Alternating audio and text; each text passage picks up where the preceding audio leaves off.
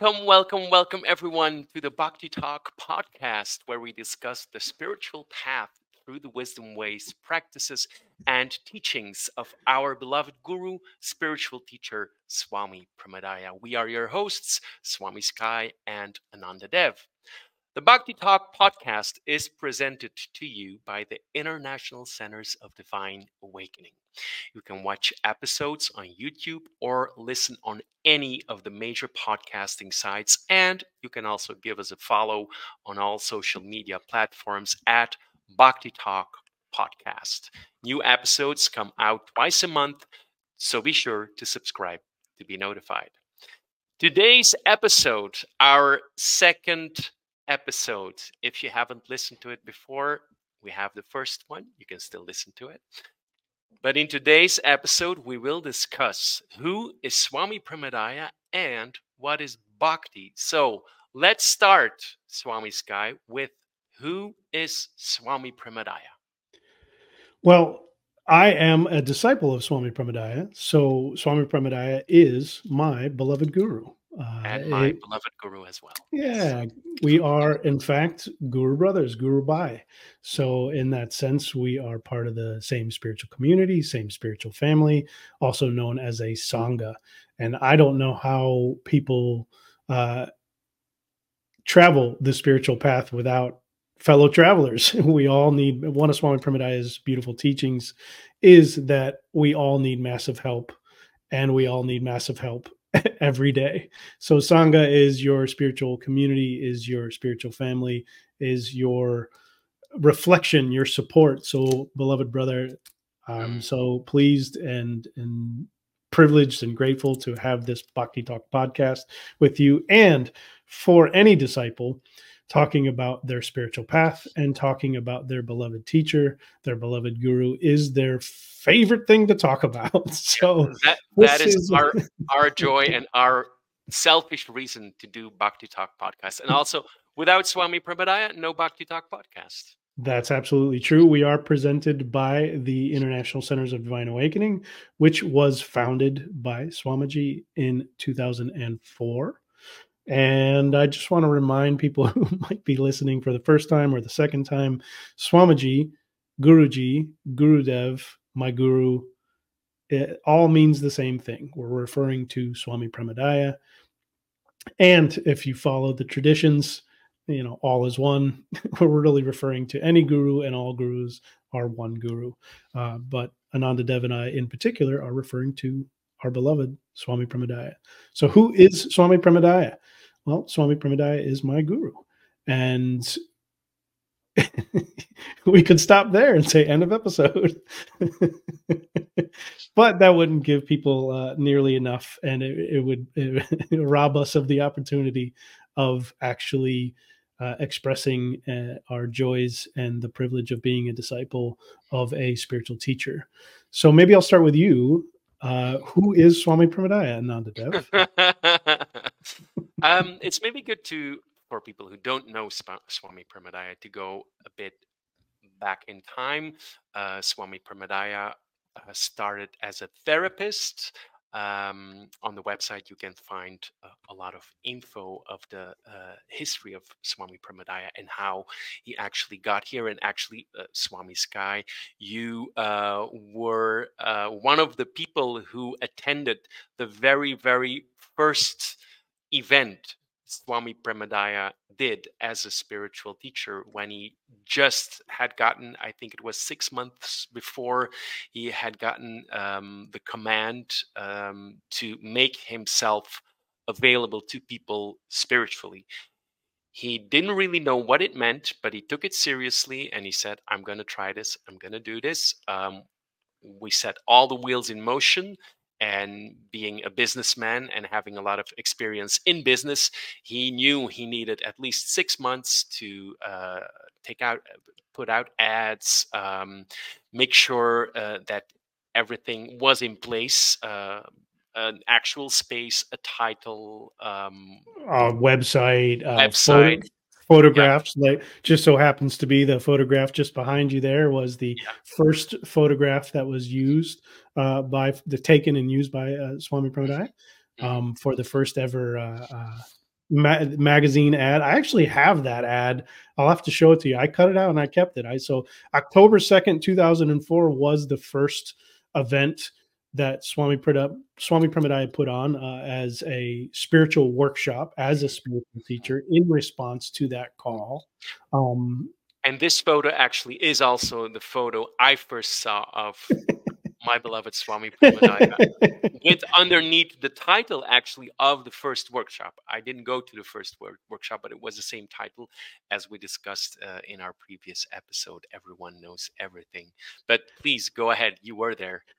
yeah. So, so I was part of, so I, I was in attendance at that first all day workshop, the first event that Swami Premodaya ever put on as a um, spiritual teacher. But I think we should go even a little further back.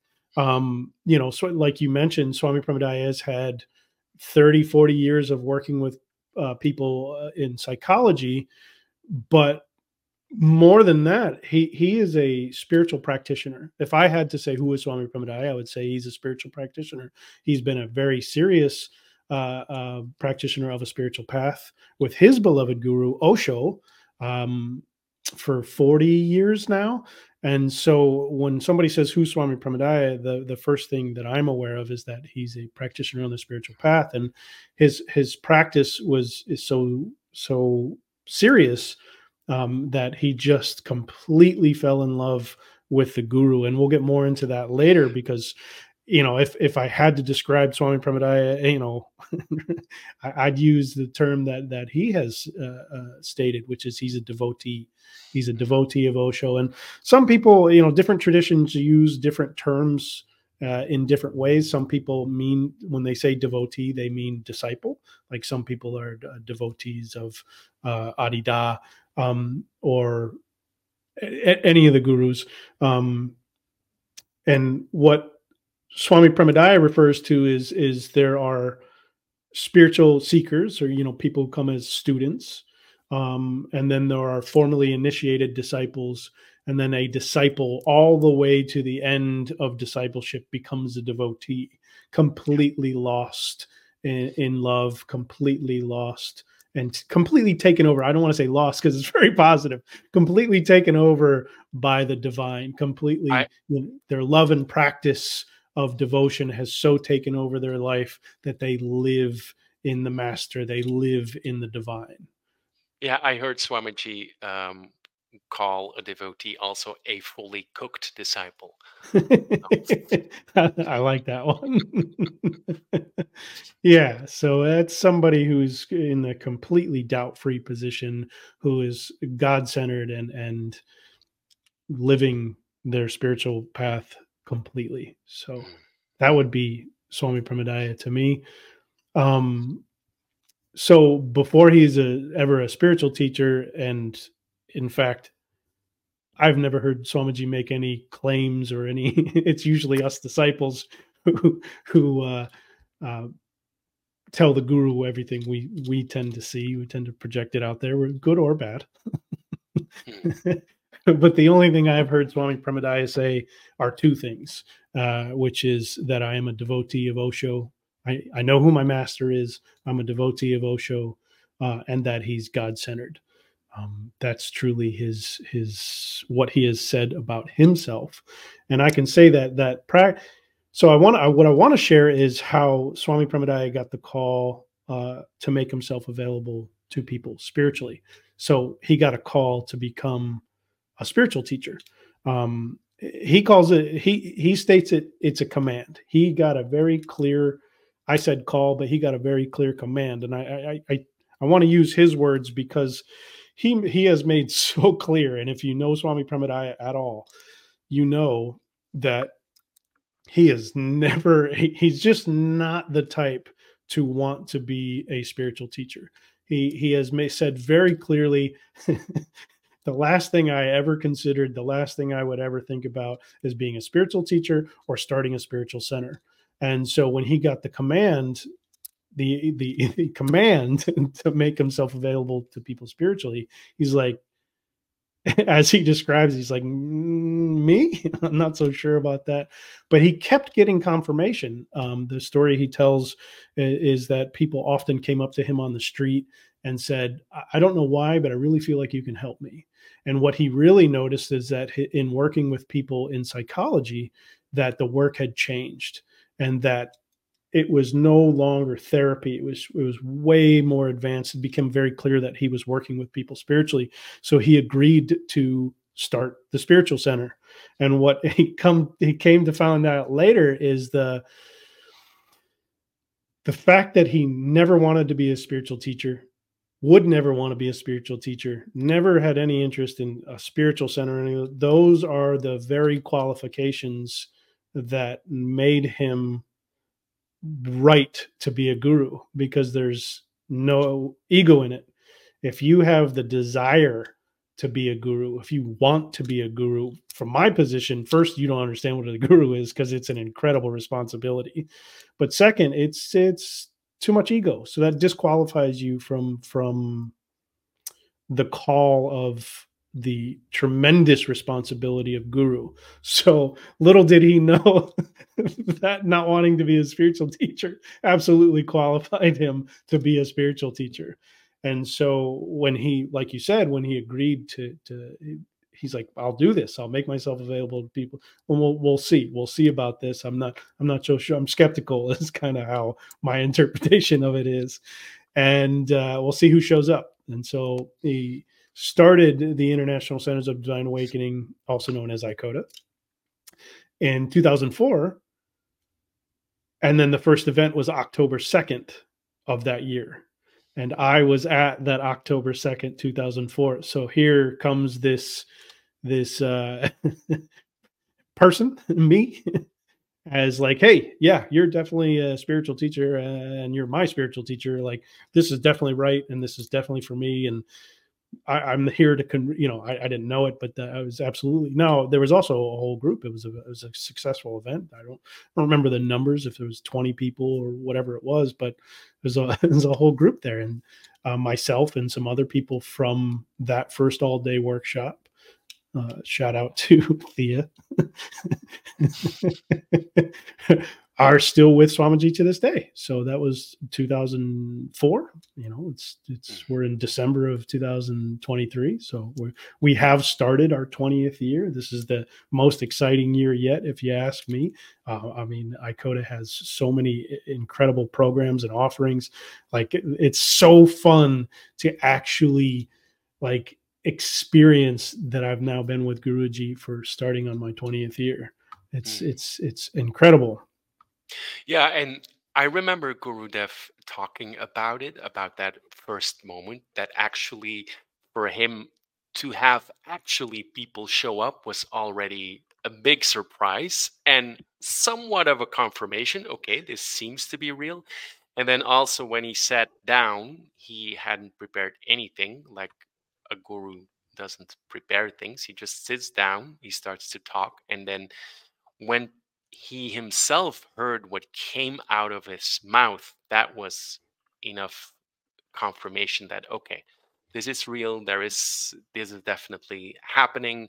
Uh, I'm a spiritual teacher. And then it still took some time before then, uh, after a couple of years, the, the calling came then uh, to also be a guru and to also have disciples. Is there something you can say about that? Because you were also the first disciple. Yeah, it's a, it's a wild experience. Um, and, and I forget this. I forget this all the time. I forget, like everybody does. So it's nothing, nothing to be, uh, I, I don't criticize myself at all, but we all forget that our experience, our, what we know, uh, what we see, what what's clear to us, that's not somebody else's experience. One of uh, Swamiji's teachings, it's such a powerful teaching. It's it's like a, a Zen koan that you can f- go into again and again and again, is everything that has ever happened has happened only to you. I mean, that is is such a profound, simple teaching that you can literally go into again and again and again and again, and it, it has riches. So, but we forget that our, our experience is not someone else's. So I, I forget that other people don't have my experience. And in, in, in there's a lot of ways that, that my particular path has been unique, just like everybody else. It's one of my favorite quotes. I actually don't know the source of it, but I love the quote, "You are unique, just like everybody else." And so in two thousand four, there's satsang with Swami Premodaya, which basically means gathering in truth. There's these all-day workshops, um, and satsang's an age-old tradition, and, and our beloved Guruji uh, follows the question and answer. So it's a question with the master. So you can, and at this time, it's questions with spiritual teacher Swami Premodaya. Uh, so you could bring your questions, and there's just this beautiful environment of of truth just being supported. And there's this community and Sangha being created that is, is also just driving people, uh, opening. And Swamiji is absolutely, each time it's like an empty chair. You know, it's, you go, and as soon as he walks in and sits down, the transmission is powerful.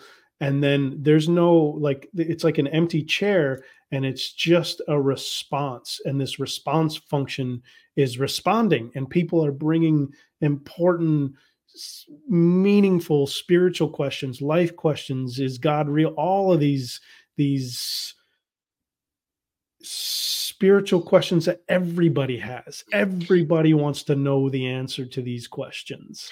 With the empty chair, uh... maybe for people who are not familiar with the phrase empty chair, you mean that the presence of the guru, it's only the guru, there's no person? Exactly. Yes, it's a good good clarifier, because you would go to these events and they're, you know, it's like, you know, satsang with Swami Premodaya. It's like gathering in truth. You're not really, and you could just feel the the the presence of of something more, bigger, uh, divine, the power. And you you could experience when Swami Premodaya would come in and sit down, it just, there's there is like there's no person there, and there was just this this function of response. Hmm. And that's what's going on at these events. And it's just, I showed up as a disciple. That's what Swami Premodaya has confirmed, but that's also what my heart knew. I didn't know that. I didn't know what that meant. I was already like spiritual teacher. That's far out. But I showed up, and I knew that this was my guru. And I just didn't have that language. But here, here at these events and all this happening, and Swami Premodaya is absolutely making himself available to people spiritually. He's doing public events. He's doing workshops. He even did and does one-to-one sessions.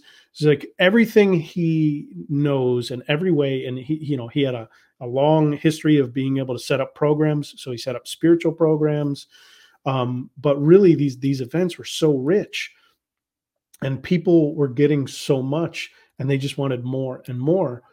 And Swamiji, and I had a one-to-one session with him, and the session had ended, and we were done.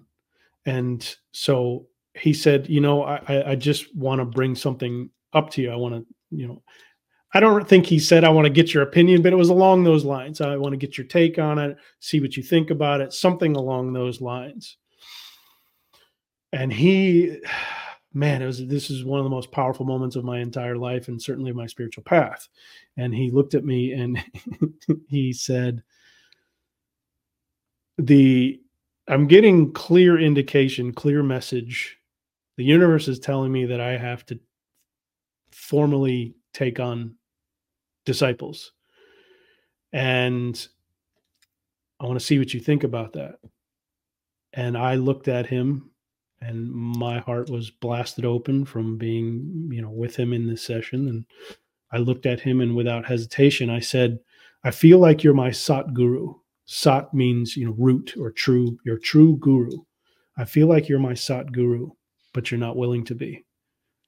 And I immediately, I immediately felt like, what did I just say? Oh my God. So I immediately ap- apologized. So I was like, I- I'm sorry. And he's like, and he, I'll never forget. He said, no, no, it's, it's good for me to hear. And very soon after that, he took uh, formally initiated disciples. So discipleship, formal discipleship began in two thousand six. And I'll just add one more story because he, I wasn't there for this, but he shared this story with me personally and publicly. Prior to that conversation I had with him, he was close with another spiritual seeker. They, they were friends. Um, and he, uh, Maddie D, uh, he told Maddie D, he was talking to him and he said, you know, the universe is basically telling me, indicating to me to take formally initiated disciples. And Maddie D just looked at him and said one word and only one word. He just went, kinky. No judgment, no like, not no, just like, wow, that's that's kooky, man. like, like, all right. And so uh, the first uh, initiation uh, was January thirtieth, two thousand six. So from October, so Swami Premodaya was a very short spiritual teacher, even though you could you could say he's a spiritual teacher, and that's what he is, but he um he he he was he was, he basically says, I, I love it when he explains it. He basically says, I was tricked. I was tricked into being a spiritual teacher, and there was a setup so that I could become a guru. Because if he had started at like make yourself a guru, he just would have been no way, mm. not a chance. So it was like, yeah, make yourself a spiritual teacher. And then there was all the proof and the evidence and the confirmation along the way through people. And then it was make yourself, uh, or then, you know, it was take on formally initiated disciples. And he does tell a story where he says, but why, why, why, why? The spiritual teacher isn't fine. It's enough. Why, why, why, why? And he, he said he got a clear message from God that was because some people need that. Well, I was the some people, you were the some people. And the wild thing about gurus and disciples that people really, really misunderstand about gurus and disciples is that the disciple creates the guru. It wasn't the guru. It wasn't Swami Premodaya. It wasn't, he wasn't like, I think I'll become a guru now. It was literally the people who were arranged at his doorstep and then who literally, I, I'm one of them. I literally said, I demanded discipleship. Can you imagine going to your spiritual teacher and saying, well, you're not willing to be my guru? Does that sound like somebody who's looking for disciples? What a ridiculous idea. You know, no guru actually looks for disciples. It's something, it's a calling of the heart that that the spiritual seeker responds to with a knowing they can't possibly explain, but they can actually explain the knowing of it. I know that this call is exactly what's right for me. Um, and it's funny how the world has no problem using the word guru for like tech guru, business guru, shoe guru, clothing guru. But when it comes to spiritual teacher, whoa, whoa, whoa, whoa. It's like, yeah, yeah, yeah, yeah. As if somebody can't be a, an expert and an authority in the divine. So that heart call, that arrangement was entirely set up. So when I say Swami Premodaya is my guru, I'm, I mean everything I just said. Mm, yeah. Yeah. And it's clear, it's very significant, the difference between spiritual teacher and guru. A spiritual teacher has students, and it's, it's fine. It's great, but it's, it's, it's a more casual relationship, you might say, but like guru disciple, like, wow, us as disciples, we know it's, it's huge. Also the guru, the guru is, is when you talked about the empty chair, I, I, I realized, like, yes, the guru is it a fire guru, bringer of light, or the one who uh, who, who dispels the darkness. But it's it's it's a fire. It's a literal fire burning, burning. It bring fire brings light. Fire burns stuff away. Fire is uh, can be uh, felt as dangerous. Fire burns the ego. Um, Fire, it's a, it's a serious, serious uh, thing, and it's uh, a serious engagement. And I I start to understand a bit more why somebody would be like, uh, "Guru, I, I don't really, I don't really." If if it would be an actual choice, that that's wow. Anyone who chooses to be guru. It's uh, um, yeah, it's it's it's it's very wild. According to our guru, you don't choose to be a guru. No. All all real gurus are commanded or appointed, uh, or they're recognized. They're they're mm. they're appointed by God. They're commanded by God. Mm. Um, but I, I the it's also very it's ancient that the the term fire has always been to indicate purification, mm. purification of intent, purification of attitude, soul, everything. So, so that fire is the, the fire of the guru is a purifying fire, and it's a, it's a serious, uh, intense undertaking. Um, and the demand is that you live as yourself, you think for yourself, you be yourself, uh, and you're responsible for you. And the, the, the difference between spiritual teacher and guru is that guru is a connection. It's it's a it's a very serious heart to heart, or some might say soul to soul connection. Um, the problem is language, because that's all duality conversation. It's all it's like, you know, there aren't there is no separation, and that's ultimately what you come to if you continue on on the path. And that the guru is to stand there as that fire, uh, as a reflection. Um, but the connection is very, very real. You uh, the the discipleship becomes an actual bonding, an actual an actual link. That's a better word. It's an actual link um, from heart to heart.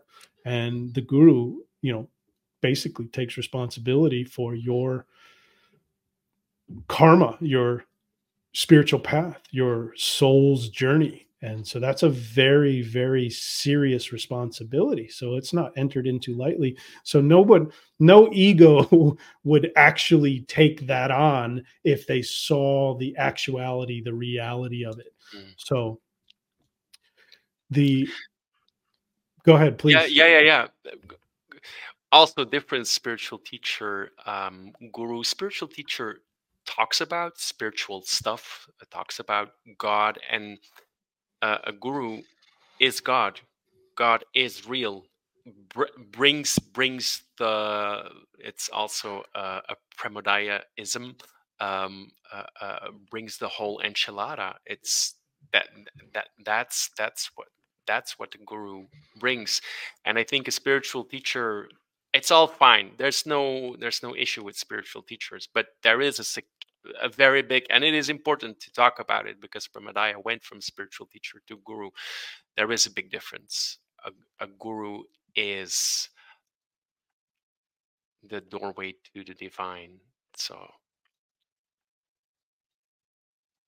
yeah, it's a good, it's a good important point. Uh, typically a spiritual teacher might represent a teaching, or represent, um, actually, let's say it differently, present, like they present understanding, present wisdom. It's more, it's more, you know, not to, not to take away. We, we cherish and respect all spiritual teachers. We uh, certainly respect, admire all spiritual uh, seekers, um, even non-spiritual seekers. We, we love and appreciate everyone, but certainly we, we, we have such an appreciation for spirituality, period. So we're in no way taking anything from, we're simply saying that it's two different methods.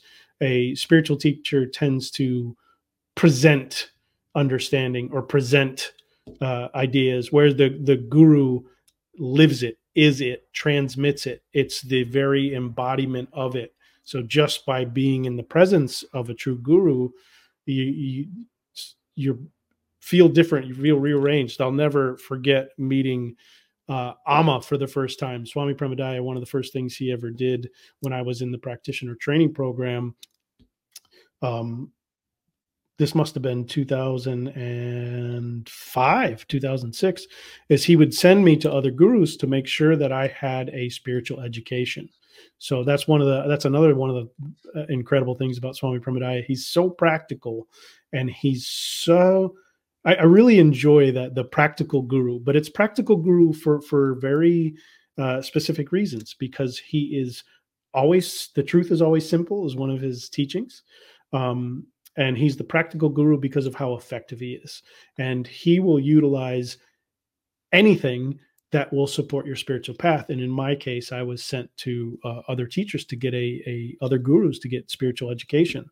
I'll never forget uh, one, one of the uh, incredible uh, healers in, in my life um, had said to me how impressed she was with Swami Premodaya because of how much he sends his people to other teachers and how uncommon that that is. And that's just been the case. Um, he absolutely is for whatever works. That's what makes him the practical guru. And what works for you is not what works for someone else. So he's always worked individually. Um, the guru-disciple relationship is always a one-to-one relationship. It doesn't matter how many disciples there are. It's always between you and the guru. So this is all from Premodaya and why he's so practical. Yeah, and the, the, there are so many examples. Like uh, all all of us disciples have many examples, but I, I, I would love to share uh, two. Um, one, it, it just came to me when you were talking. One is I was in the center when there was a physical center, and I was cooking something, and I left a dirty spoon on the counter, and Premodaya saw it, and he he just he just said one phrase. I I it had something to do with the spoon, like never leave a dirty spoon just there, put it on something, or just take a napkin or something. It may sound like nothing, but that one thing influenced uh, influenced me up until now. Like I, I, it it gave me more awareness about just very simple day-to-day tasks, especially in the kitchen. I will be very it, and it makes life so much easier. But it's. It's not only about my, my practical life. It cleans out also um, my my my mental life. I don't leave dirty stuff around in my head either. I make sure everything is clean in the right place. Of course, there's always uh, a, a progress to be made. But um, I noticed how untidy I used to be with, or unaware I was with many things. That's one thing where the practicality just had such a huge effect on my day-to-day life, but also uh, not it, it's not only day-to-day practical. It starts with the day-to-day, but it has such a huge impact on um, on everything, like literally on everything. And one other thing, and probably in the future, we will have other podcasts about parenting. I'm a parent. I have two wonderful sons. Um, um, they're both also uh, disciples of Swami Premodaya. When, when our second one um, was very different from the first one, which is very common. So so hold your thought, because yes. I, I, want, I want you to tell that, but I also have to say they're disciples of Swami Premodaya because they asked for it. Yeah, absolutely. It was, it was yeah. something, you know, because some people, you know, when they hear, oh, disciples of Swami Premodaya, it was never brought up. It was, no. you know, I know this from relating with you so much and from yeah. knowing you for so many years, because I'm so floored by those two boys, because they separately, not, not together, uh, separately, asked yeah. for, identified, said Swami Premodaya is my guru, and asked for discipleship. Yeah, I just yeah, yeah, yeah. That blows me away that that that that heart call can happen for a child, and we've seen it happen many times. And you know, in in India, this isn't a big surprise, but in in Western culture, in America and Europe, it's it's it's shocking. It's like, oh my goodness, wow, and you just can't believe it. Yeah. Anyway, and, I, I interrupted. And, and, And we literally, we, we didn't do anything, just uh, uh, Shamari and I uh, were disciples. And yeah, we, we we live our discipleship, and and we never even goaded them into any direction. They just, uh, all of a sudden, we were we were shocked ourselves. It was like, uh, okay, fine. Um It, and it is all fine. But then the second, I, no, it's not fine. It's great. It's wonderful. It's awesome. Well, it's it's also, it's theirs. Like it's part theirs. of the part of yeah. the guru-disciple relationship is, you know, you have to recognize it and you ask for it. And then it, there's also another part that everybody forgets. You also have to receive it. It's, mm. it's, it's a, it's a, before that connection with the guru is made, it's recognized, requested, and responded to. So the things that set all that up so that it can be uh, a divine connection is is out of this world.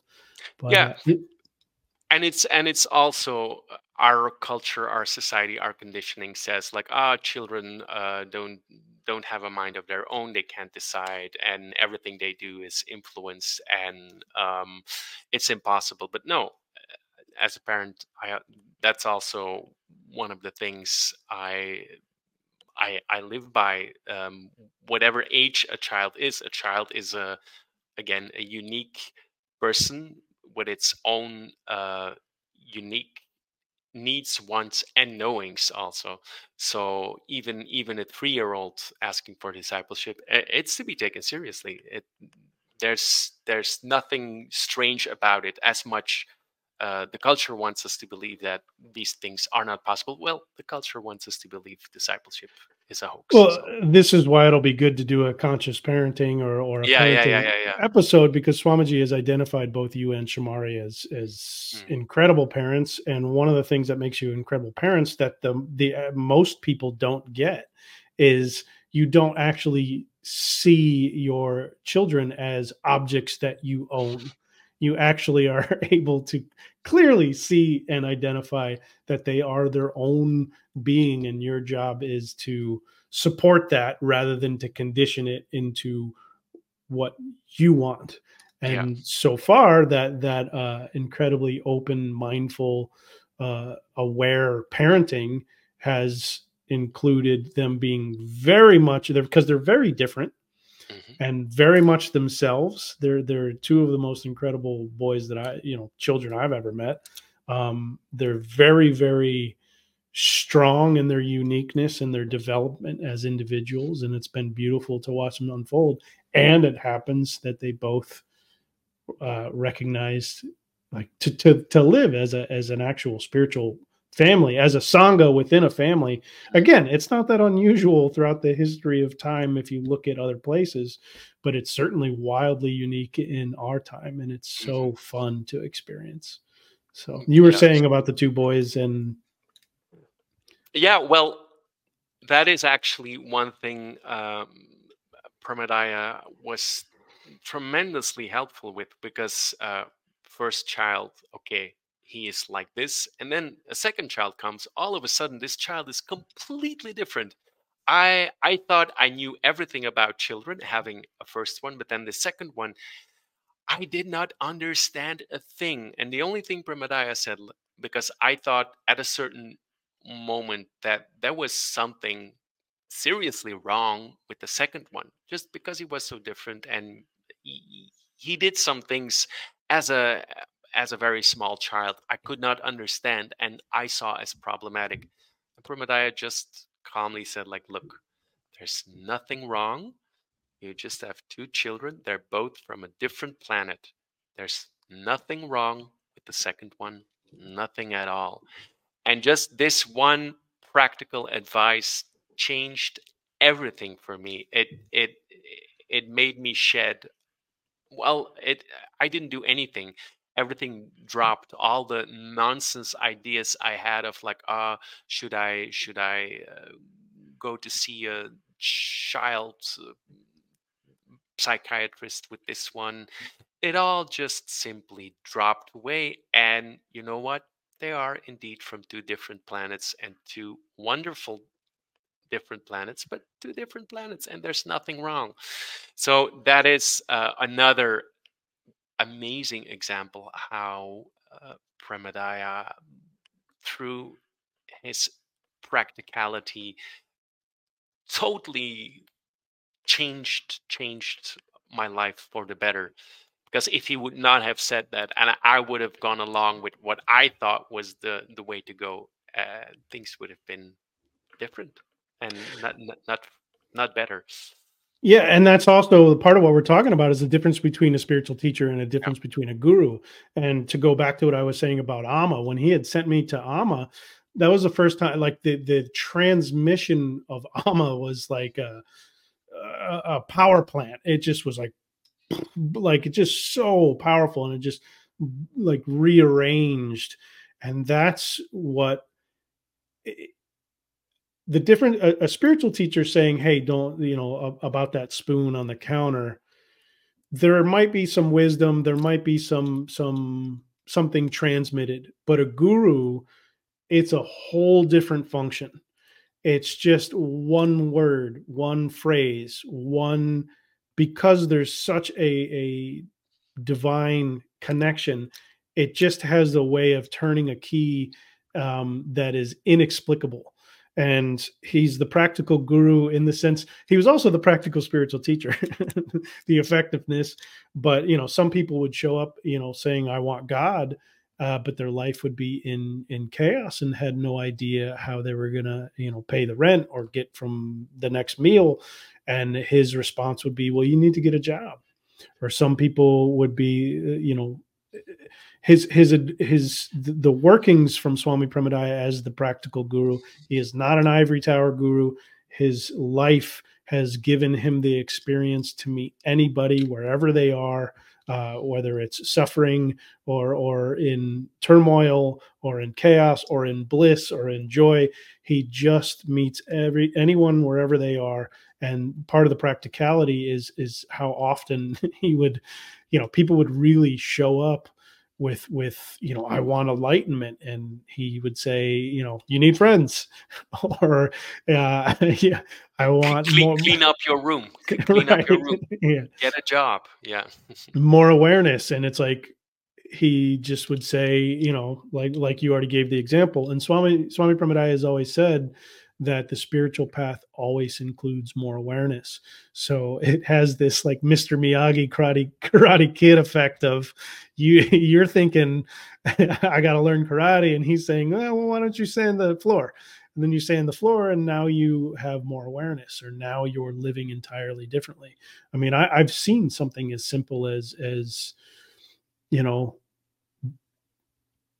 no longer be clumsy. You know, you, you, you, everywhere you go is, is a certain kind of, or accident prone. So make all of your focus, your spiritual life is about stopping being accident prone and just living that awareness.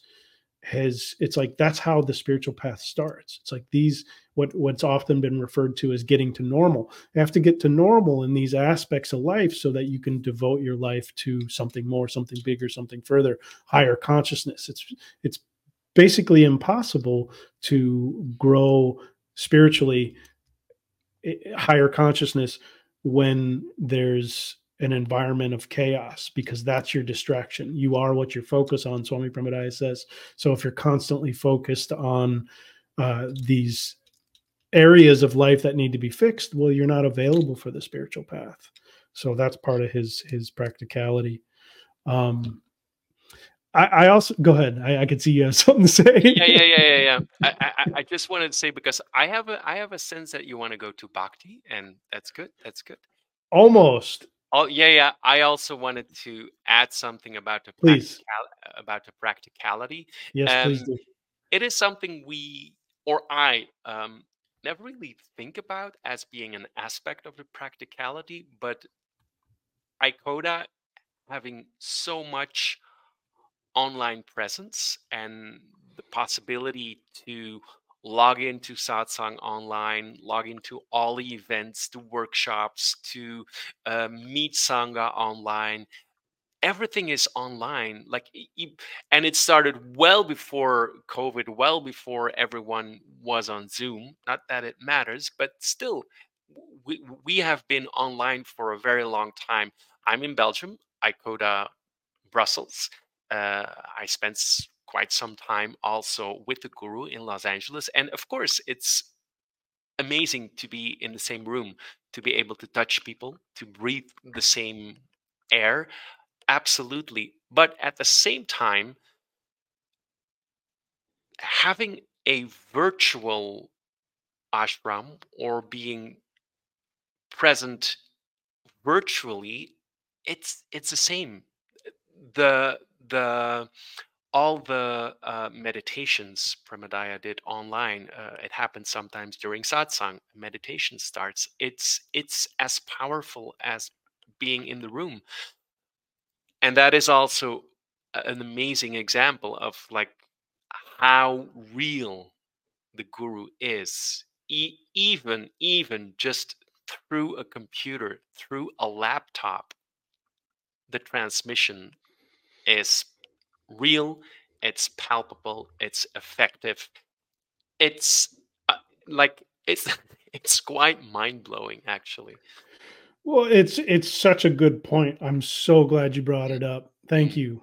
Uh, because the guru is not a person that's limited to a place and a time. And it's truly a beyond time and space. It's a beyond person-to-person relationship.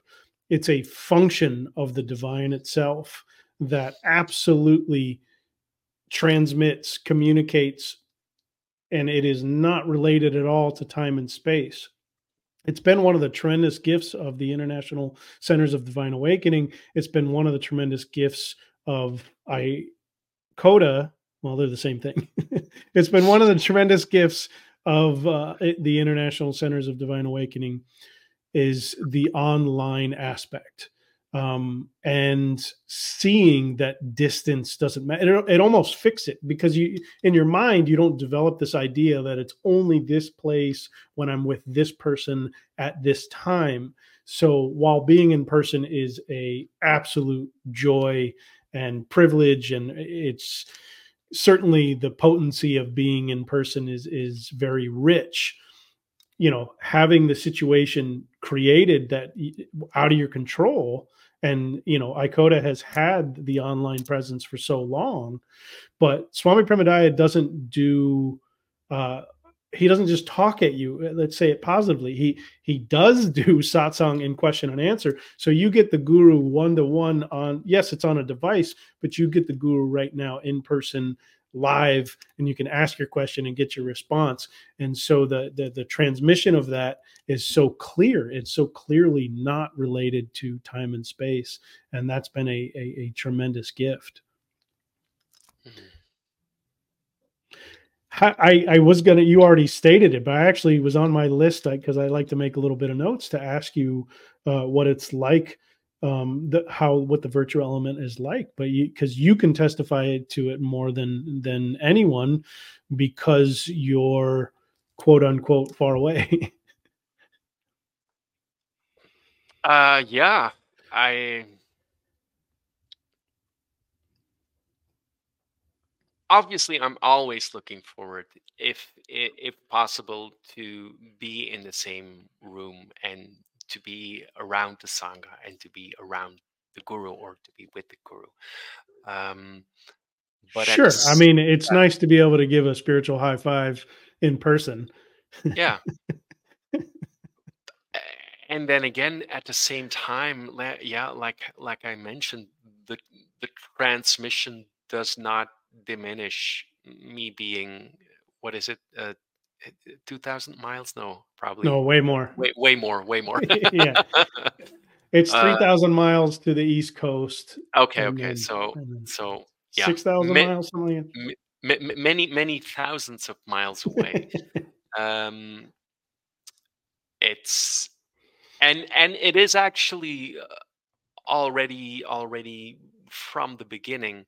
Because my, my first years of discipleship, I was uh, I, I only visited for retreats, and all the other um, gatherings, uh, spiritual discourses or uh, satsangs were online in my time zone. But there are also advantages to it, like um, for instance, having to get up uh, as it used to be at at four in the morning. Uh, sometimes it it just Um, it also added to, it added.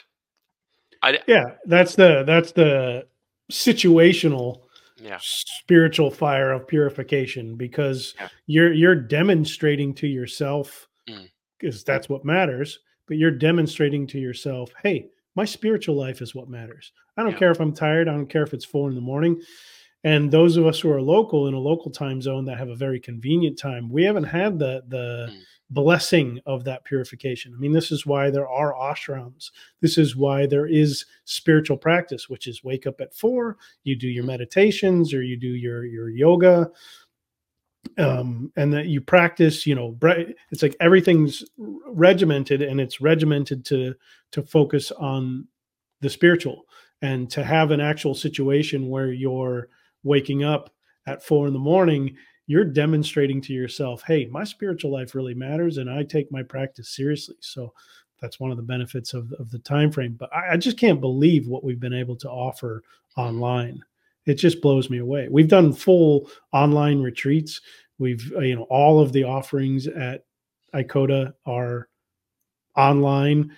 Um, we hope to do... Uh, We we have plans to do in-person events in two thousand twenty-four, but even when we do in-person events, we still have the online element. And the thing that I like about our online element is it's still interactive. It's not just something you tune into and watch. You still participate fully.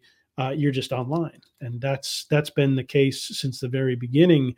And we've been one of the very few people who have always set it up that way. We've created entire broadcasting platforms so that it's completely interactive. Um, regardless if you're in the room or not. Mm. Yeah, and it's it's also just wonderful to have this uh, o- o- w- worldwide online community. I, I remember one time we had, um, during one satsang, uh, there was attendance from um, India, from Senegal, from Italy, from Belgium, uh, U S, and maybe also Mexico in one, uh, during one event. That was quite amazing. Yeah. Yeah. Yeah. It's lovely. I do want to talk a little more about, um, just like you said, we want to talk about what is bhakti. You know, it's the Bhakti Talk podcast. I mean, sure, we should tell the ridiculous story of how we came up with Bhakti Talk podcast. um, a- as an assistant prop master, I've worked on a number of uh, movies and television shows. And in my last years, um, I worked on the show Physical. You know, the, the nineteen eighties television show on Apple T V. And I did not know how ingrained uh, that song is in my mind. And so I was really thinking about a podcast. I was thinking about you, and I was sitting down to do my meditation. And I kept, even though that song is clearly in my mind, I kept thinking, I want to hear your Bhakti Talk. I want to hear your Bhakti Talk. Let me hear your Bhakti Talk. And I was like, what? Why? Like, where, where is it? And it's like, I had to go and listen. I actually, before I did meditation, I came out to, to from my meditation room to my computer, and I put in Physical.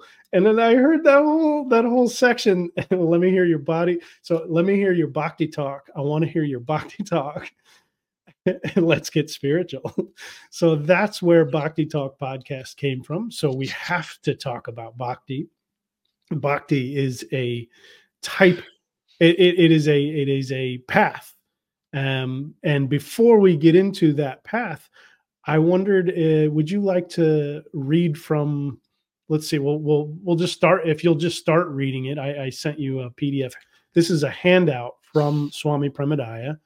Because many people have asked, one of the first questions that pretty much everybody asks is, well, what, what was your spiritual practice? What was your path? How did you gain insight? Or some, you know, somebody might say, you know, what, what gave you enlightenment, or which he's never claimed to be enlightened. And um, it's always very funny. What, you know, first of all, you have to define enlightenment. People have all kinds of ideas around all that kind of stuff. But certainly people ask, you could say, well, what, what qualifies you as a guru? What's your practice? How did you get insight? How, how did you get there is kind of the question. So Swami Premodaya uh, wrote this beautiful article and uh, mm. gave it to us at, a, at an event. And it is titled, How I Got From There to Here. Love Did It, which means Guru's Grace, by Bodhisattva Sri Swami Premodaya. So will you read from this, and we'll see yeah. if we read the whole thing or if we um, sure, at least go through part of it. Sure. I loved my guru. That's it. That's the whole story. But I really loved my guru all the way.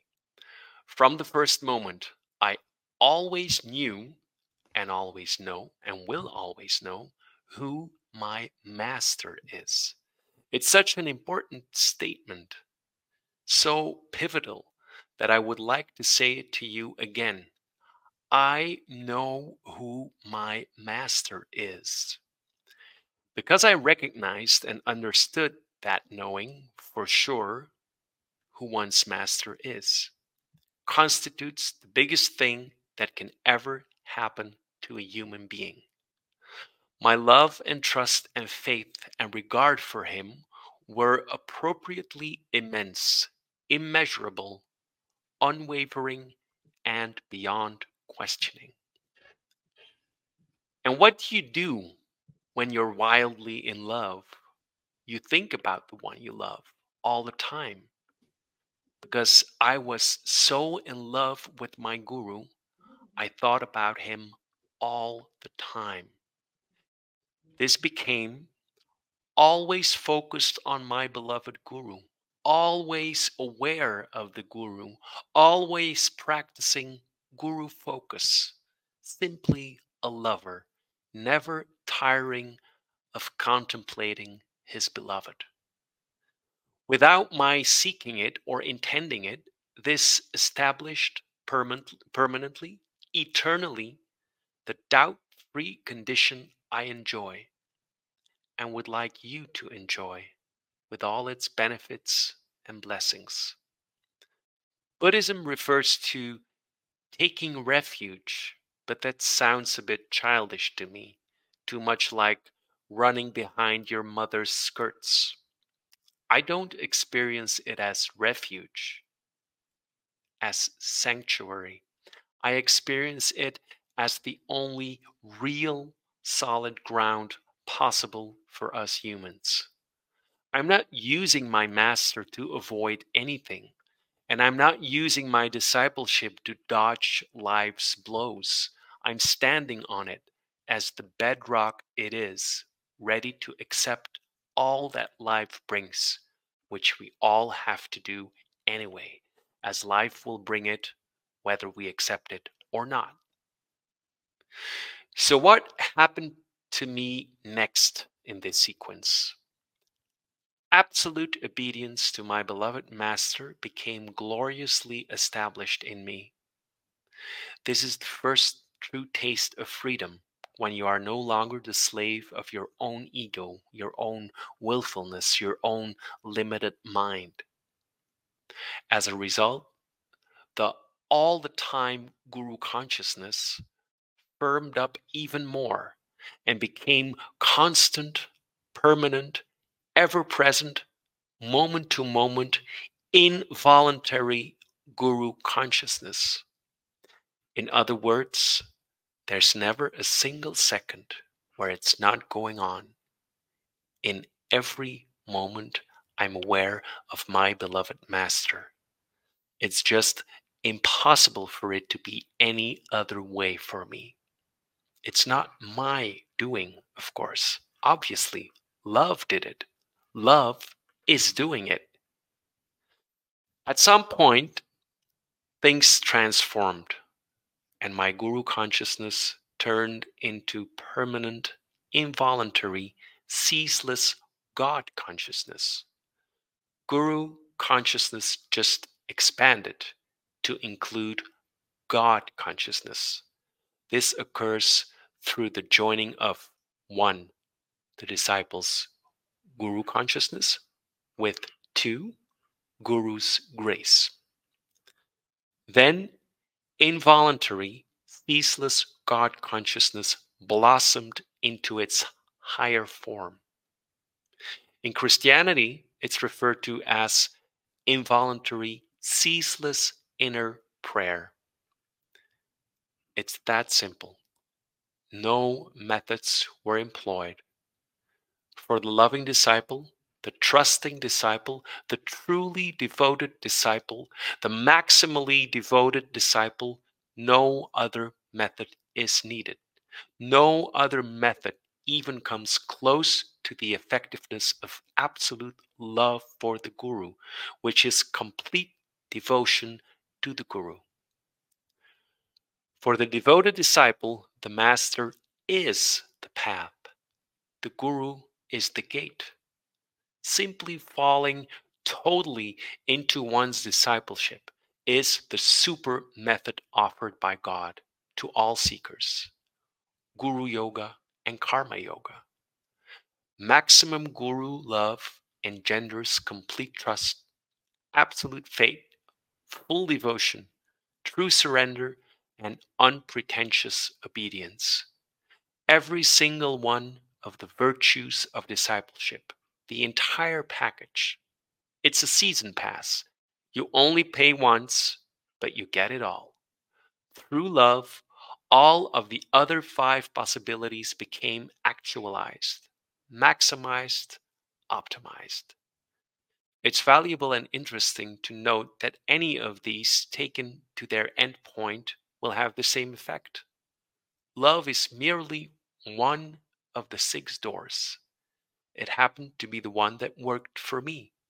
Recommendation, find the one that works for you.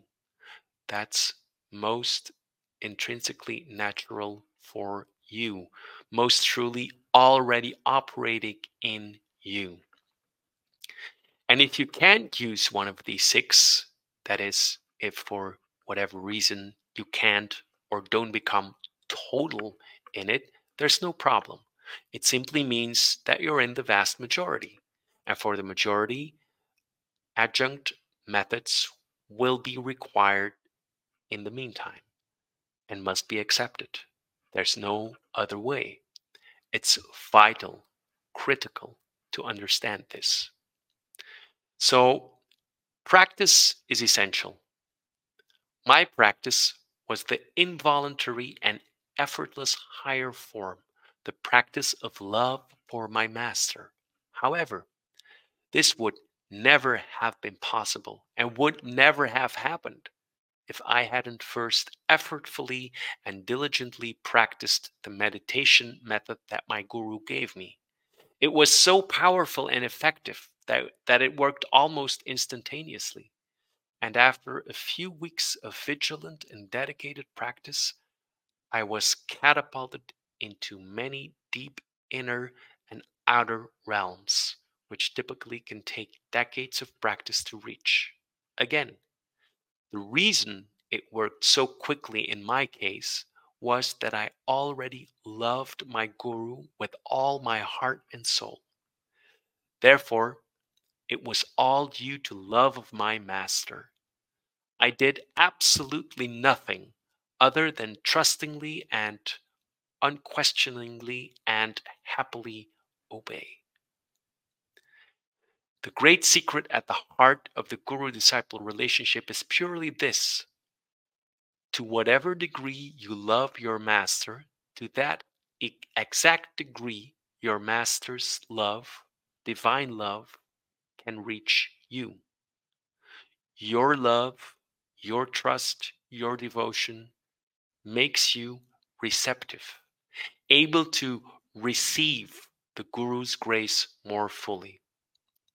Guru's grace flows to you in exact proportion to your ability to receive it. This is also the law of God's love. It's available to you in the precise proportion to which you are able to love. Even the Beatles said it. And in the end, the love you take is equal to the love you make. Remember, the Beatles had a guru too, and wrote this lyric shortly after spending significant time with him in his ashram in India. Life is the opportunity for discipleship. In turn, discipleship is the opportunity for real life, the only true life, the only life worth living, the only life that fulfills. In the end, for the devotee, when I look back, it's easy to see how from beginning to end it was all wrought by Guru's grace. All of it. The devotee is not prey to the ego deception that plagued the disciple and which lead him or her to suddenly believe that they did it. It can be anything. The disciple is in the position of still floundering in ignorance, struggling. The devotee has recognized, acknowledged, and accepted their ignorance, and therein transcended it. Don't misunderstand. The devotee remains ignorant, but now has access to the divine wisdom which arrives when ignorance is transcended. One remains ignorant, but one is no longer ignorant of God, of the nature of the mystery itself. One has found the door and entered the temple. And once inside, abiding there becomes possible, becomes easy. One is happy and content to never leave. One simply becomes a temple dweller. In the end, the method becomes irrelevant. It was just a door, just a way in. The door is only significant as an entry point. Once inside, the door has no further relevance. All the wonders inside the temple are available to you. But obviously, before the door is actually located and fully utilized, how to get in is all important. The door is the only thing that matters. Discipleship is discovering the temple. Deeper discipleship is finding the door. The deepest discipleship and the final, fully ripened fruits of practice, sadhana, is entering through that door, crossing the threshold. Devoteeship is being inside the temple. Once inside, you will never want to leave. Leaving becomes impossible, simply because it's undesirable. When you've come home at last, you lose all craving to wander. It's not that you're a prisoner and can't leave. It's just that you know there's no better place you can be. The devotee is turtle-like. He or she never leaves home, wherever they may go. Hmm. Osho. Osho. Yeah. So that, that's what, Swami Premodaya talking yeah. about Osho. His yeah. the, he's a so who is Swami Premodaya? He is a bhakta. He is a devotee of Osho. Yeah, I wanted to say, what else to add about bhakti? This is this is clearly this is a devotee speaking. This is our our guru's love, our guru's devotion for his beloved guru. Also, actually, once again, also our uh, beloved guru Osho. Um, Who it's it's just as is beautifully represented here. Without Osho's grace, none of this is possible. Mm-hmm. Without without Osho's grace, there is no Swami Premodaya.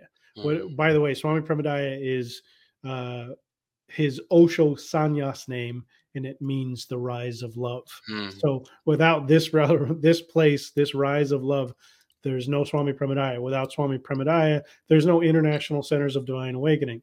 Without Swami Premodaya, there is no discipleship uh, uh, for myself. Without discipleship with Swami Premodaya, I would never have discipleship with Osho. Without Osho, never met Swami. So it's it's one hundred percent. You can, he says, all is guru's grace, Osho. And the same can be said for me. All is my guru's grace, Swami Premodaya. But all of that comes from Osho. All of this, anything at I C O D A, any any effect that Swami Premodaya has ever had on anyone's life has all come from Osho. So Osho. Osho. Right? There, right? Yeah, and it's maybe good to also add, um, it's, when you talk about bhakti, the bhakti path, there's also the love path, there's also the wisdom path. And, yeah. The, the, yeah, we should we should say outright that bhakti, and and just translate that that that is basically love or devotion. It is the devotional path, and part of the practicality of Swami Premodaya's guruship is exactly what you're saying. He's so practical that he's taken all spiritual paths, and they basically can be categorized in two paths. And then please continue to share what those are. Those are the, the bhakti path, the love path, and the wisdom path. And they seep into each other. But uh, Premodaya has stressed, like, the love path, you'll end up in the wisdom path. Um, all these paths, uh, uh, uh, when they uh, uh, finally reach the ocean, it's the same. They also... It, bhakti is so all-encompassing. You could also say wisdom is also all-encompassing, but I, you, you, and I are uh, lovers of of bhakti. Uh, yeah, we, we enjoy the devotional path. Yes, the path of of devotion, like you're saying.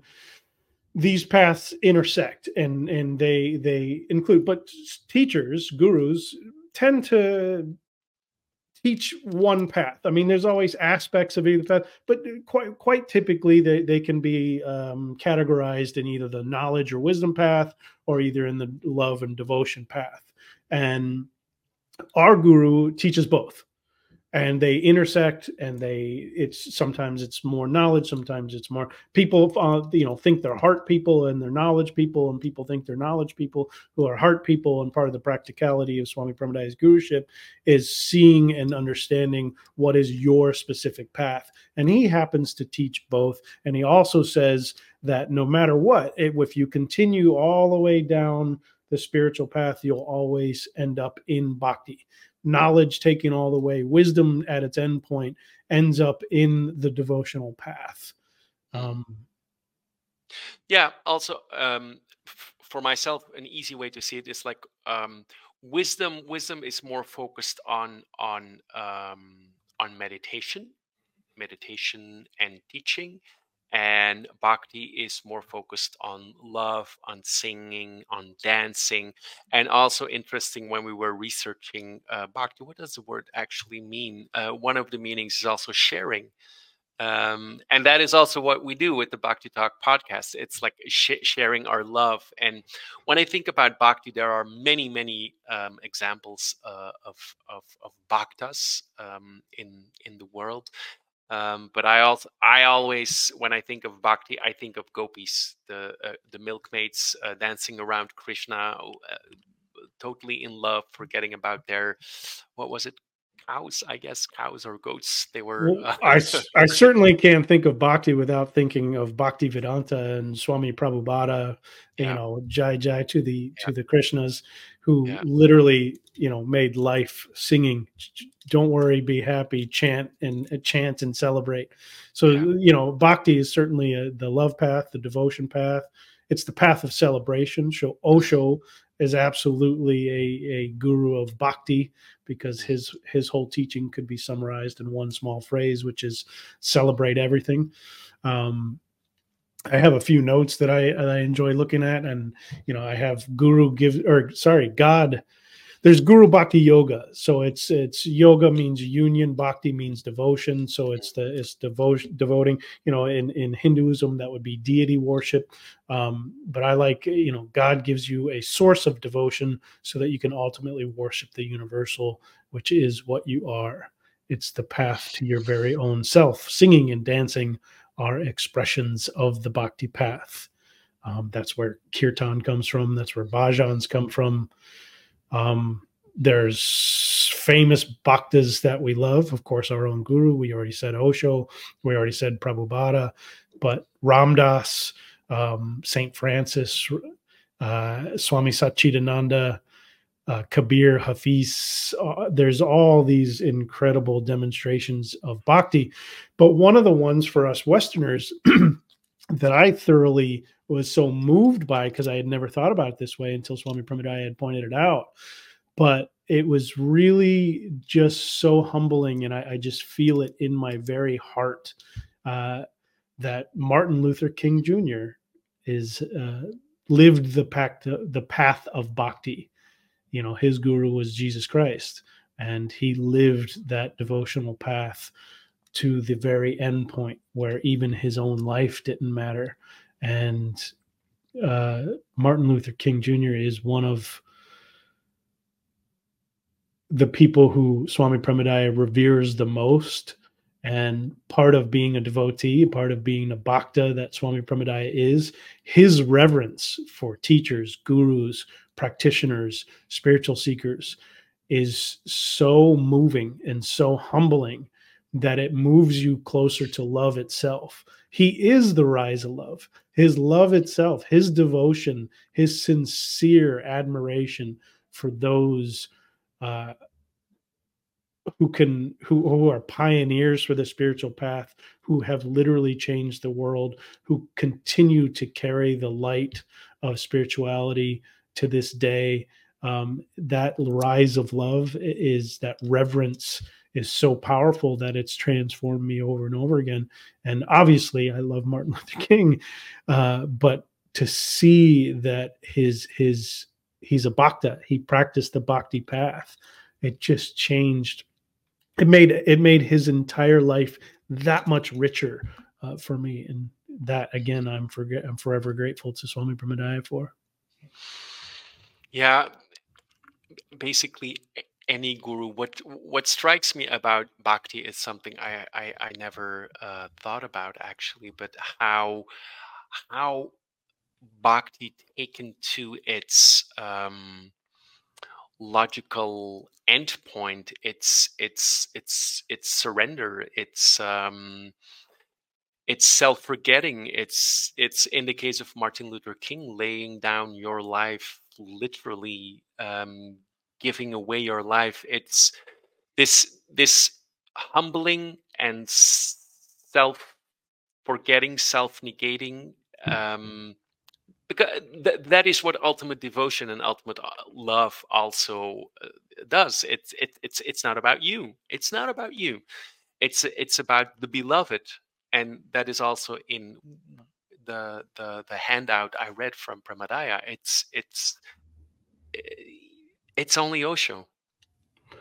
Premodaya yeah, lives in Osho, and it's it's negating in the egoic sense. It's it's you're you're talking about getting rid of that which doesn't serve you in a selfless manner, moving through life in such a selfless way that it includes the entire uh, divine, the entire cosmic. That that God itself is the the function of your life. Is the Is is how you're moving rather than your limited arrogance and ego. So that uh, you know,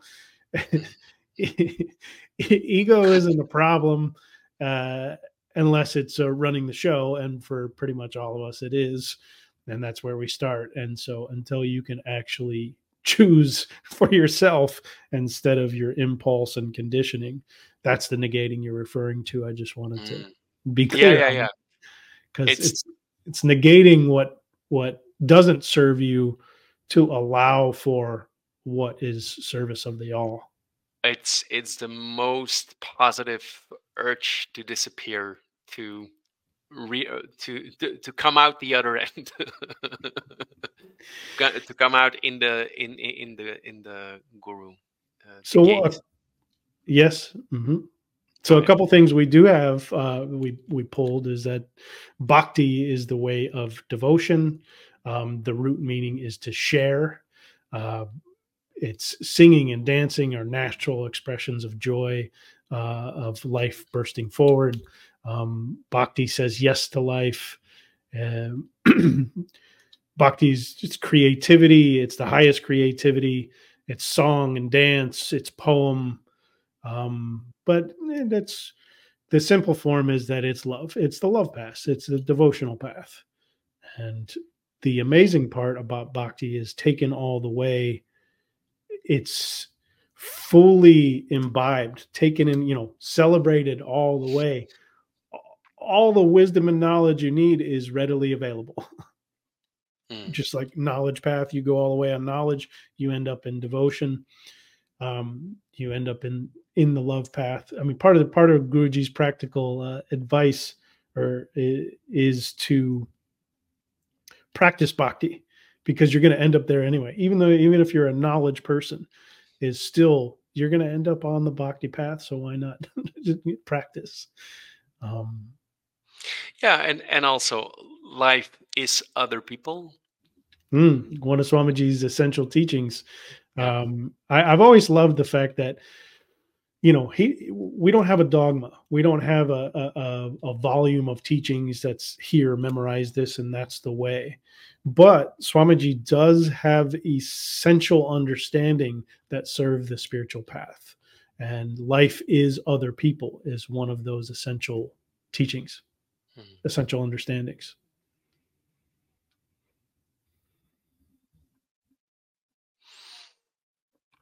Hmm. Love rising. Love rising. I mean, how incredible is that? How incredible is that? I actually have Swamiji um, made these beautiful copies of his initiation uh, acceptance letter that had his name on it. And I have framed it in gold and, and put it on the wall. And you just see, uh, you know, Premodaya, love rising, and how incredible is the accuracy of a spiritual name for uh, a disciple. In fact, we should we should do a whole podcast on on spiritual names, because you have a spiritual name, I have a spiritual name, and I sure would love to talk about it. Absolutely, absolutely. But Swami Premodaya, love rising. Of course, he's a, a bhakta. It's, it's in his name. I yeah. never thought about it that way.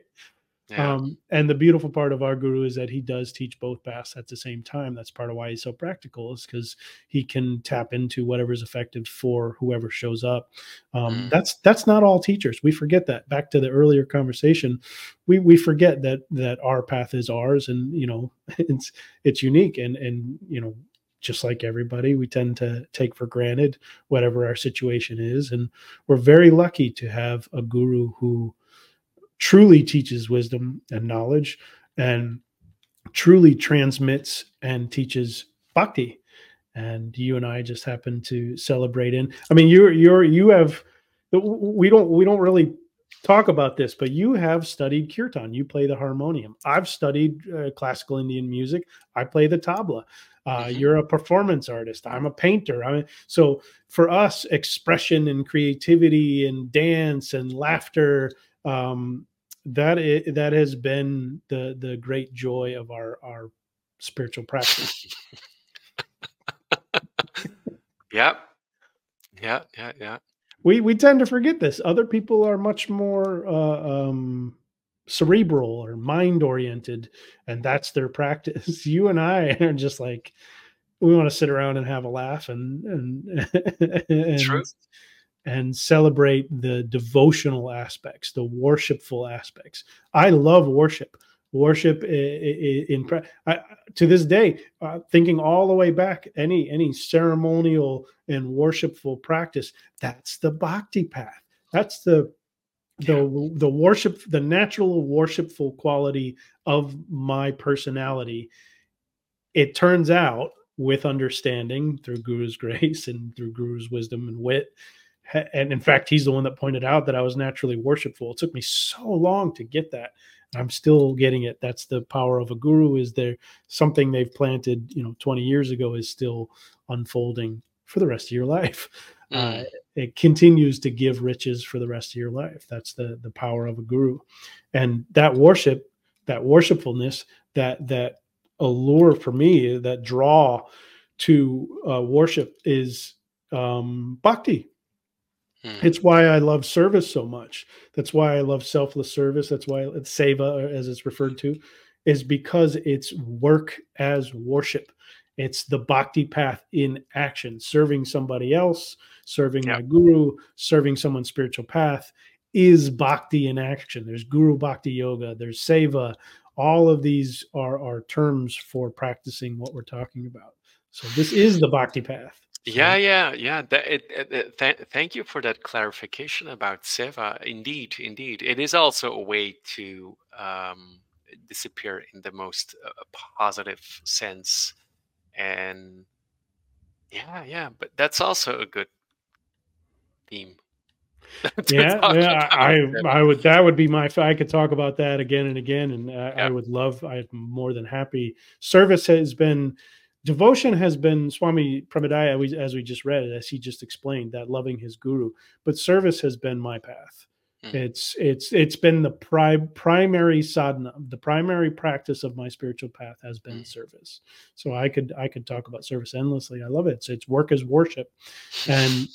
One of the taglines that Swami Premodaya came up with for I C O D A that I love, it's very simple. It's your path, our mission. So that's part of the beauty of, of Guruji and part of the, having the practical guru and, and part of him not having a dogmatic uh, uh, teaching is it really is individual. He's often said, I don't speak to groups. I speak to individuals in groups. That's another one of the amazing, in, inexplicable It can't be uh, understood truly. It can be understood as it's described, but it can't be understood as in the function of it, that he always is speaking to individuals in groups. In other words, whoever's there, however many people, they're hearing whatever they're hearing, and that is what serves their path wherever they're at at that time. And it's just part of the beautiful um, witnessing the function of a guru.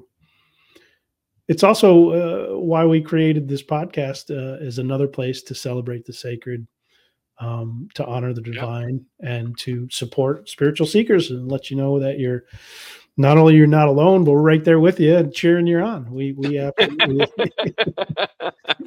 and that it and that it is actually a lot of fun.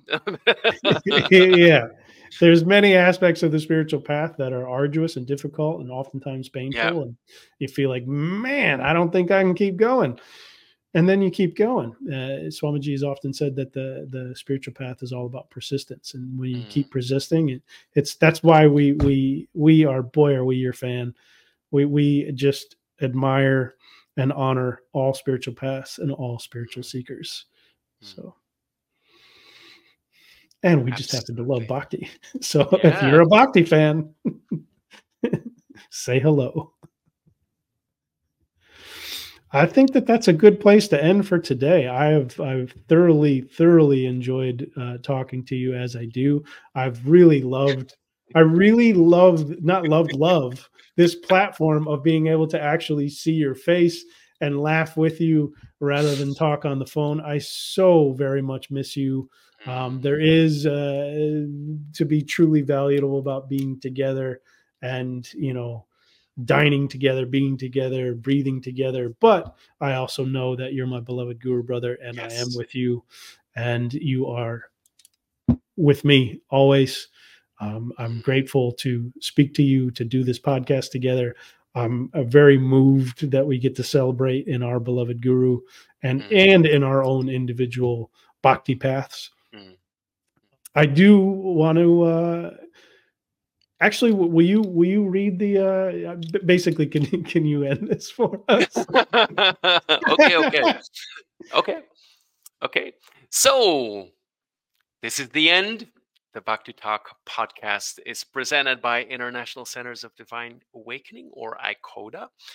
Visit the I C O D A website at I C O D A dot org for our podcast homepage and watch on YouTube, listen on Spotify, Apple, and wherever you listen uh, to podcasts. You can also find us on all social media platforms at Bhakti Talk Podcast.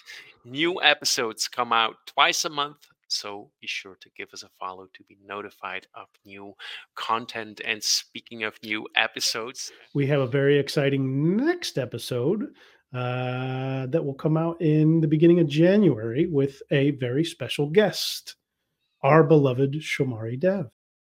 Shamari is a advanced disciple of Swami Premodaya. She's the administrator of I C O D A Brussels, a longtime yoga teacher and spiritual, spiritual practitioner, and she will be co-facilitating I C O D A's January twenty-eighth Spiritual Growth Seminar, Locate Your Exhaustion. I am so, so excited to be with both my beloved guru brother and my beloved guru sister. I can't wait for that episode, so make sure you tune in. and see a full calendar of upcoming events, including satsang with Swami Premodaya, spiritual growth seminars with advanced I C O D A practitioners, as well as transformational programs, courses, free guided meditations, and an incredible wealth of spiritual wisdom teachings. Visit i dash coda dot org. And thank you to the International Centers of Divine Awakening, I C O D A, for hosting this podcast. And thank you to you, whoever's listening out there. We appreciate you very much. And we give gratitude to our beloved Sangha and to all spiritual practitioners, and an absolutely ecstatic thank you to our beloved Guru, Swami Premodaya. Jai Jai, Swami Premodaya. Your grace, wisdom, ways, practices continue to unfold understanding and spiritual growth. You are the practical Guru. Jai Jai, Jai, Jai Swami, Swami Premodaya. Oh, brother, thank you so much. Thank you, thank you, thank you.